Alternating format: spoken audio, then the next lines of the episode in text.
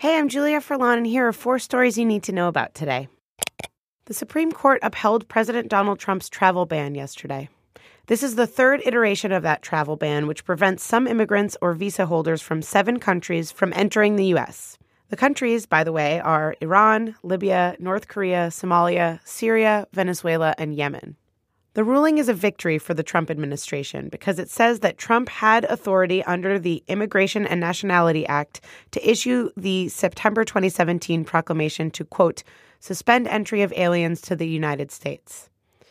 Yesterday's ruling was only on the third version of the ban, which is a more narrow proclamation than the previous travel bans. The administration withdrew the earlier versions of the ban before the Supreme Court was able to hear them. Justice Sonia Sotomayor harshly criticized the decision. She spent more than 15 minutes reading her dissent on the bench. In it, she compared the decision to the 1944 Supreme Court decision Korematsu versus U.S., upholding the internment camps used to detain people of Japanese ancestry during World War II. But the court used the travel ban case to refute and overturn that earlier case. In his opinion, Roberts said that Korematsu has nothing to do with this case.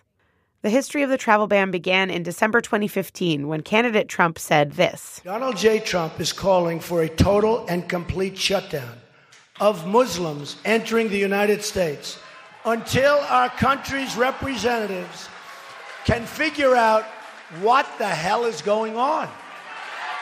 So here's a refresher on the history of the travel ban. At the end of his first week in office, Trump signed the executive order barring travelers from seven Muslim majority countries and halting the entire refugee program for a period of time.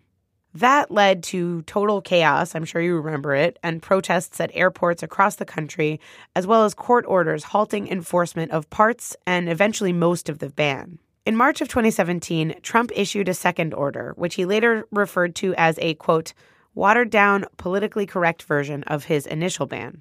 It also faced opposition from the courts, although the Supreme Court allowed it to go into effect in part. Finally, in September, Trump issued a third, narrower ban, one that the administration argued was based on a full review by federal agencies. This is the one that the Supreme Court upheld yesterday. Between the Supreme Court's decision about the travel ban and the ongoing story of family separations at the US Mexico border, there is so much happening around immigration right now. And that's not going unnoticed by anyone. After the Supreme Court announced its ruling, President Trump told Republican members of Congress that the U.S. has, quote, the worst immigration laws in the history of the world. He also had a solution. It's so simple. It's called I'm sorry you can't come in. You have to go through a legal process. The comments came after Trump signed an executive order on family separations last week after widespread criticism of the administration's new zero tolerance on immigration policy. The new order keeps detained families together instead of separating parents from their children at the southern border. Protests for Muslim and immigrant rights formed around the country in reaction to the Supreme Court's decision. In downtown Los Angeles, people gathered to protest Jeff Sessions as he visited a local courthouse.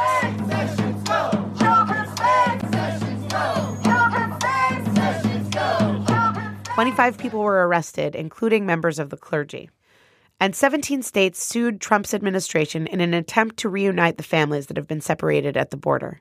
This is the first legal challenge over the practice at the state level.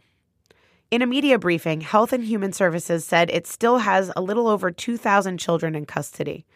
So that means that since last weekend, only six kids have been reunited with their parents. Terry Crews said that he'll no longer be a part of the Expendables franchise because one of its producers asked him to drop his sexual assault case against Hollywood agent Adam Venit. Crews has done three Expendables movies with Sylvester Stallone and is dropping out of the fourth to take a stand. The producer in question is Avi Lerner, who is under his own sexual assault investigation. Lerner dismissed the woman's allegations as lies, but Crews is not having it. Crews was invited to Congress to testify about the Sexual Assault Survivors Bill of Rights and the statute of limitations for sexual assault survivors. He called both Venit and Lerner out during his testimony. He said that, quote, abusers protect abusers. Crews said that he hopes his testimony will address the culture of toxic masculinity and hopes that this bill will give power back to all survivors, regardless of their gender. Rashida Jones has directed a PSA for Time's Up about workplace sexual harassment. It's modeled on a video by Blue Seat Studios from 2015 that's called Tea Consent, which went totally viral and explains sexual consent in terms of offering someone a cup of tea. If you're still struggling with consent, just imagine instead of initiating sex, you're making them a cup of tea. You say, hey, would you like a cup of tea? Jones and the rest of Time's Up felt that the PSA should engage men, so they invited Donald Glover to narrate the video. Is it okay to think a coworker looks sexy in their pants? Sure. Think away. But is it okay to tell that person that you think they look sexy? Um, no.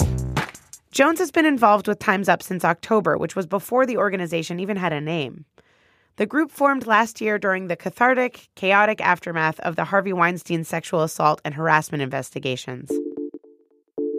For more on the latest stories, you know what to do. Download the BuzzFeed News app. And don't forget to listen to our wonderful new show. It's called The News, and it's hosted by me. And I think you're going to love it.